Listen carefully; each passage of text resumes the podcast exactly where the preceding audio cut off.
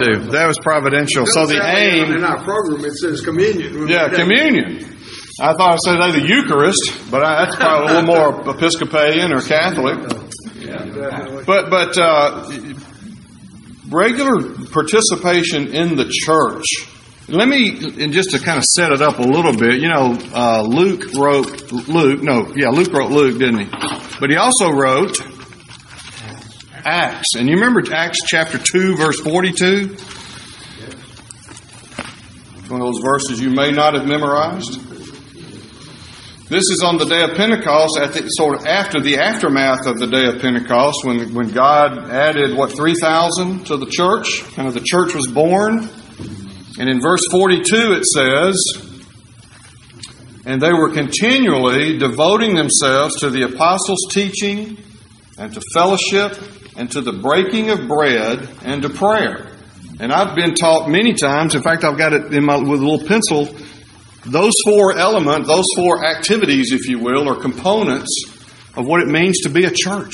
It's not the whole answer. They again? They they uh, continually devoted themselves to the apostles' teaching. So so apostolic, you know, the teaching of the word, the apostles' teaching. To fellowship, you know, true. I'm sure the, the fullness of what that word means. Christian biblical fellowship, building up each other in the faith. Uh, to the breaking of bread, that's the, and I think that's communion. I think that's the the ordinance, if you will, the sacrament of communion. And then finally, Prayer. prayer and to prayer. That's why in many churches, I don't know about many, but a- but some some churches, you know, they they have communion every Sunday. That's part of their. They teach the scriptures. Every wedding. Yeah, that's another discussion. Um, but certainly at church. anyway, so so wh- while I'm defending my aim and, and see if, let, let me just work that a little bit. Let's go. Was supposed to be for a section on but that is what you're doing? Say again. I thought the aim was supposed to be for the chapter you read. It is. Okay. So here, here, let's go back to Luke 24. Hey, I got an elementary question. What All right. is reg- What is regular participation? See, we're out of control here. Um, regular participation. What I'm trying to communicate is, um, you know, we need to be in church. And I don't mean just physically be in the room on Sunday. I mean be in the church, you know, be a participating member, be engaged in a church in the activity of being taught the scriptures. Right, but there's two things in particular here in this t- chapter 24, Luke 24. There's, and I just, I'm fascinated by this, and I'm so let's. I'm gonna go right to it. Um, I didn't finish that sentence. The teaching of the scriptures and communion, observing the Lord's Supper. That that that. Uh, what's what's your favorite word for what that is? Do you like to call it a ritual? Do you like to call it an ordinance? A sacrament? Sacrament. I mean, and my point is, it's a specific activity that God gave us, that Jesus specified, that Paul reinforced in, in 1 Corinthians 11. It's given to the church as a means of grace, right? We do it, we remember the Lord's death, and we proclaim His death until He comes, and all the spiritual significance. And, the, and the uh, according to Paul's teaching in 1 Corinthians, it's that time of Am I coming worthily before the Lord? It's a time of repentance, of confession at a personal level. Um, and so, it, it, that, that by, by studying the scriptures and doing it in the context of church, not, not strictly, not solely, or, but, but the point, part, part of the point I'm making is I'm not just out here as a lone ranger, just sort of me and Jesus. That's not the thing those you know that that exists in the in the in Christendom in human history. There are times when there's somebody out there by themselves that God, but that's not the, the norm. Is God wants us in a church. He wants us being under the teaching of the Scriptures, and He wants us to be participating in communion on a regular basis. Now, where in the world do I see that in this text? And it is in. Let's go to verse because y'all read, y'all studied the big four big divisions: the resurrection, the the appearance on, on the way to Emmaus, the appearance in Jerusalem, and then the ascension. Right? Those are pretty, pretty four clear divisions of this last chapter. So on the road to Emmaus, he, he appears to these two folks. They don't recognize him. And why do they not recognize him? Because it was hidden from them. That's a, what a, what a fascinating thing. So then, and he rebukes them when they don't, when they're, they're downcast, they're sad, it says. They, they thought this guy, they thought Jesus, they were hoping, verse 21, that he, that he was going to redeem Israel. But they're kind of confused because some women had been and had come back and said he's, he, he's not, he's, we didn't find his body, and an angel appeared to us. So they got all this going around, and Jesus says in verse 25, he, he calls them foolish and slow of heart to believe in all that the prophets have spoken. Was it not necessary for the Christ to suffer these things and to enter into his glory? And beginning with Moses and with all the prophets, he explained to them the things concerning himself in all the scriptures. That's so you begin to hear why it's important that we study the scriptures. They were called foolish because they didn't understand what the Old Testament taught about Jesus, about the Messiah, that he must suffer and be, and be raised on the third day. And then they still didn't they were they didn't know who he was, so he goes to their they they uh, prevail upon him to come home with them, right? And look at that, verse thirty. So he, verse at the very end of twenty nine, he went in to stay with them. In verse thirty, and he came out about, and, and it came about that when he had reclined at table with them, he took the bread and blessed it, and breaking it, he began giving it to them. Now, what does that sound like? That sequence, that, that pattern. Communion. Communion. If you go back to the chapter, and I wrote it down, chapter 19, I believe it was, it's very similar. Very similar. Um, I wrote it down somewhere. Where did I write it down? It's coming. It's coming. And he took bread, and when he had given thanks, he broke it and gave it to them, saying, That's from chapter 22, when Jesus. Now, these, these, as far as I can tell, these two disciples were they're not part of the eleven, so they were not there when Jesus had the Lord, the Last Supper with his eleven, with his twelve, I guess at that point.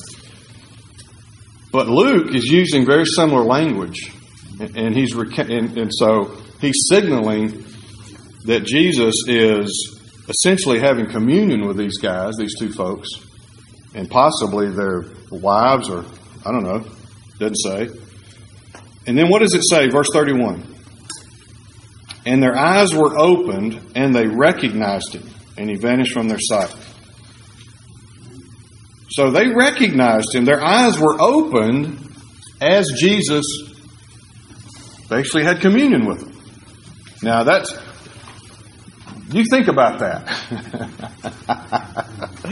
now, but here, but now the part of my, the other part of my aim, so that, that's where I get the studying the scriptures and communion. Because studying, and of course, he comes back to when he gets to Jerusalem. When, they, when these guys go to Jerusalem, they go back to Jerusalem, and Jesus appears now to the eleven and the others who were with him. It says in verse thirty-three, and Jesus does a very similar thing with with the group in, in Jerusalem, specifically about taking them back to the Old Testament.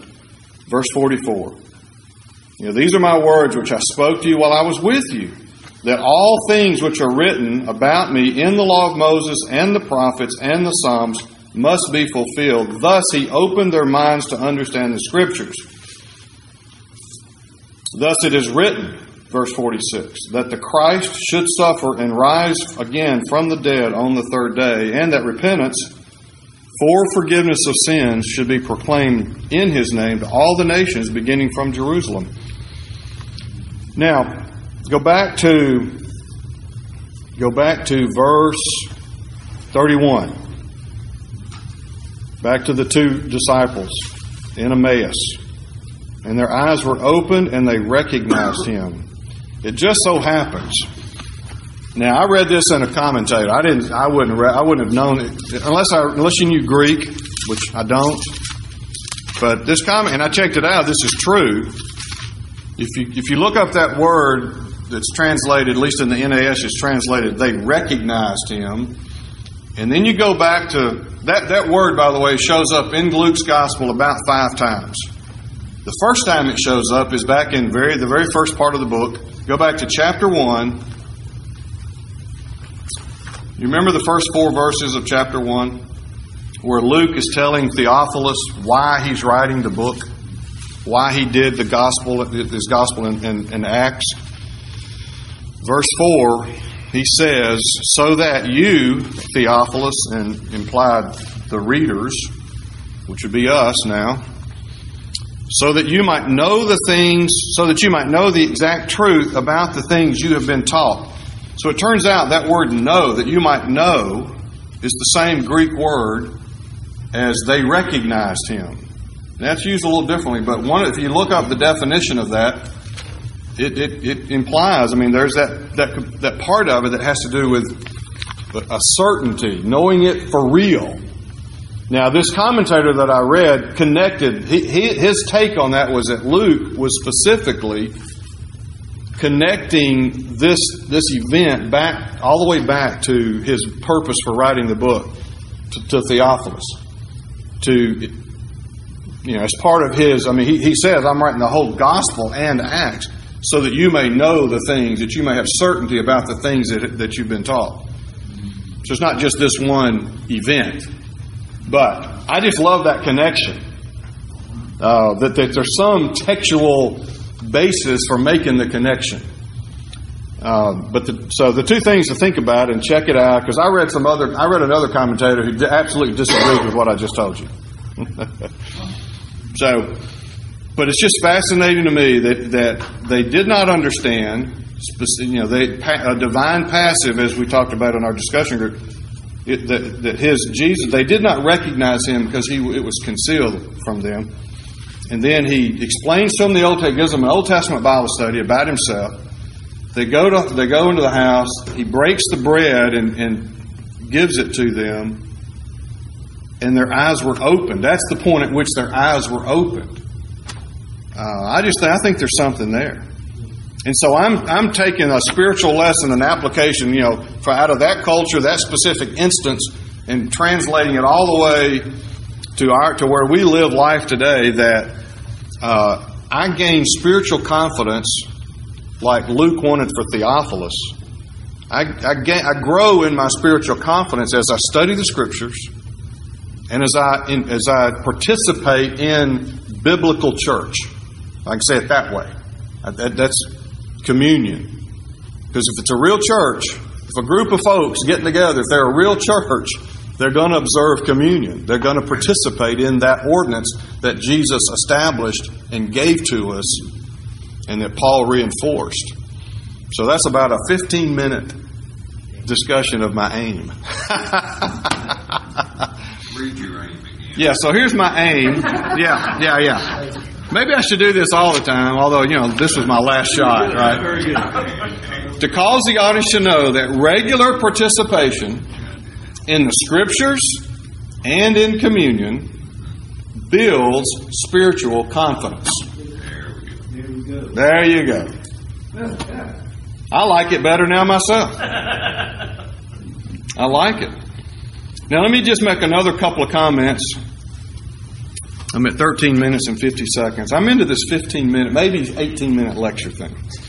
Um, here's one thing that struck me about this text, about chapter 24. I don't know if it struck you. So, the four, remember the four divisions? The resurrection, appearance to the guys going on, on the way to Emmaus, then the appearance of the rest of the group in Jerusalem, and then the ascension.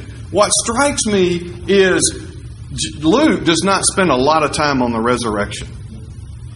You know, if you go to Matthew, Matthew gives a lot more detail about what all, what all was happening at the crucifixion and the resurrection. John gives more. Luke, it's, it's pretty it's pretty minimal. The ladies appear, the angel appears, they go back. That's about it. And then you get to the ascension in Luke. Now Luke, you know, picks up the ascension in, in Acts chapter one, but in, in the Luke in Luke's gospel, the ascension is three sentences, at least in my English in my New American Standard. It's, it's four verses, but I think it's three sentences. It's pretty, it's like, he, they went out, he ascended, they worshiped, and went back to Jerusalem. But what he, but, but what he does spend time on is these two appearances. The, to the to the two and then to the, the rest in Jerusalem. And the thing that he emphasizes in both of those is what? Is teaching those folks all that the Old Testament said, the Old Testament, the prophets, Moses and the prophets, then the what does it say in, uh, in yeah in verse forty four when he's in Jerusalem? The law of Moses and the prophets and the Psalms must be fulfilled. Jesus took them back to the Old Testament scriptures to say, here's here's why you shouldn't be startled. Here's why you shouldn't be you shouldn't be doubting. Uh, you know, to the two guys in verse twenty five, you know, you're slow of heart to believe. So, in a, and so in a sense, there's a, there's a rebuke in there, but but it's not a condemnatory rebuke. It, it's a, but it is. There's a little bit of a rebuke. There's an expectation of guys. You you, and it almost it sounds like it's an unfair expectation because you know you, you should know these things, but you can't because until until God reveals this, these things are not spiritually or not humanly ascertained. You see that dynamic, that sort of, I don't know what to call that. Um, because, you know, again, verse 45. Then he opened their minds to understand the scriptures. But anyway, the point is, he still, he, he, he, I mean, can you imagine Jesus teaching us face to face the Old Testament scriptures and, and all the different places where the Old Testament, the prophets, Moses, going all the way back to Genesis 3. And Jesus sitting there saying, You see that verse right there? That was talking about me. That was talking about that I had. And let me, so let me give you one that, um, it, and this is why I'm tempted to, to want to go back to Acts and go through Acts again. I don't know that we'll do that, but but jump over to Acts, back to Acts chapter two. This is Peter's. Um, so Peter was part of this eleven, right? Peter's in this Bible study with Jesus in Jerusalem. So when Pentecost comes, fifty days later, and Peter gets up to, to explain to the folks what you. No, it's not that these guys are drunk. Here's what's happening, and he goes to Joel, right? He says, What you're seeing today is what was prophesied by Joel. And then he says, and we read this verse a few days, and starting to pick it up at verse 23.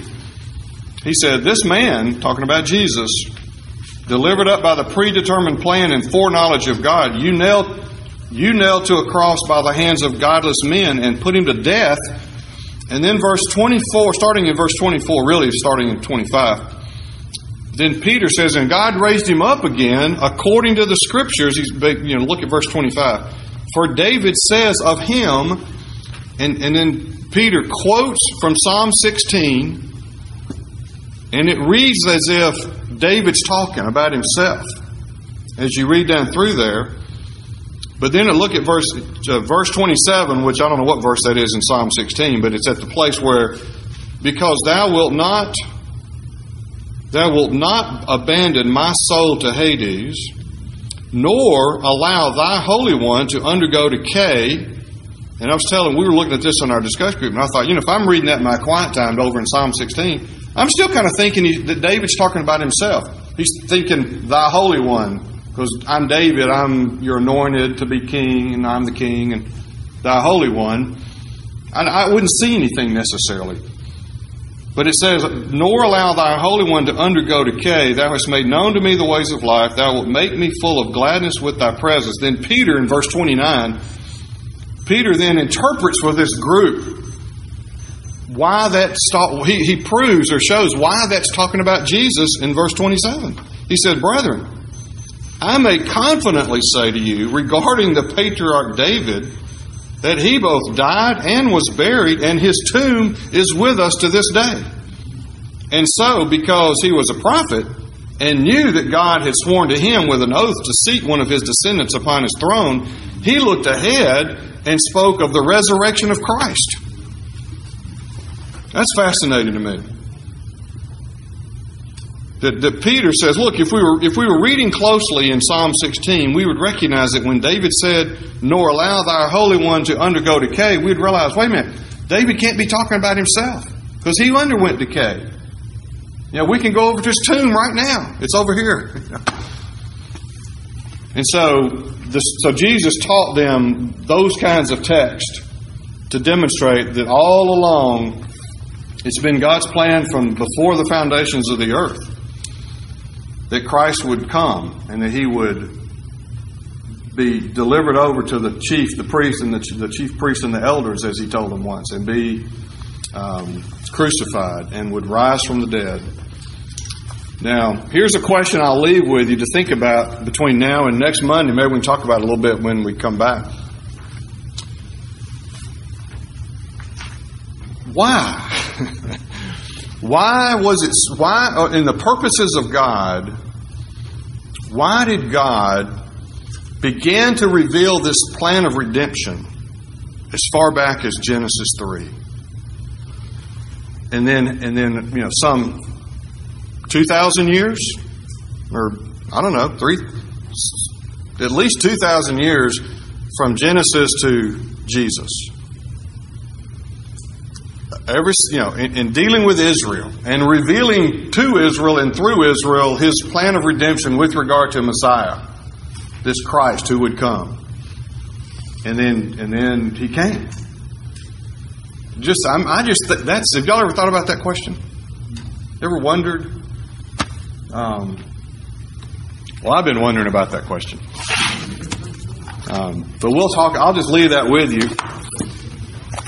So, again, what's my aim? That we need to study the scriptures and we need to take communion. and all that that means. You know, to take, so let's just let me flesh that out one more time. So, when I say take communion, I mean we're part of a church that, that, that participates in communion, and that when I do that, I'm, I'm entering into the reality, I mean, what it's intended for. I'm not just kind of going through the motions, right? Which is easy to do. But that we're part of the fellowship, we're in, under the teaching of the Scriptures, we're observing the, the sacraments, and through that lifelong pattern, God builds our confidence, like Luke wanted Theophilus to have. Let me pray for us.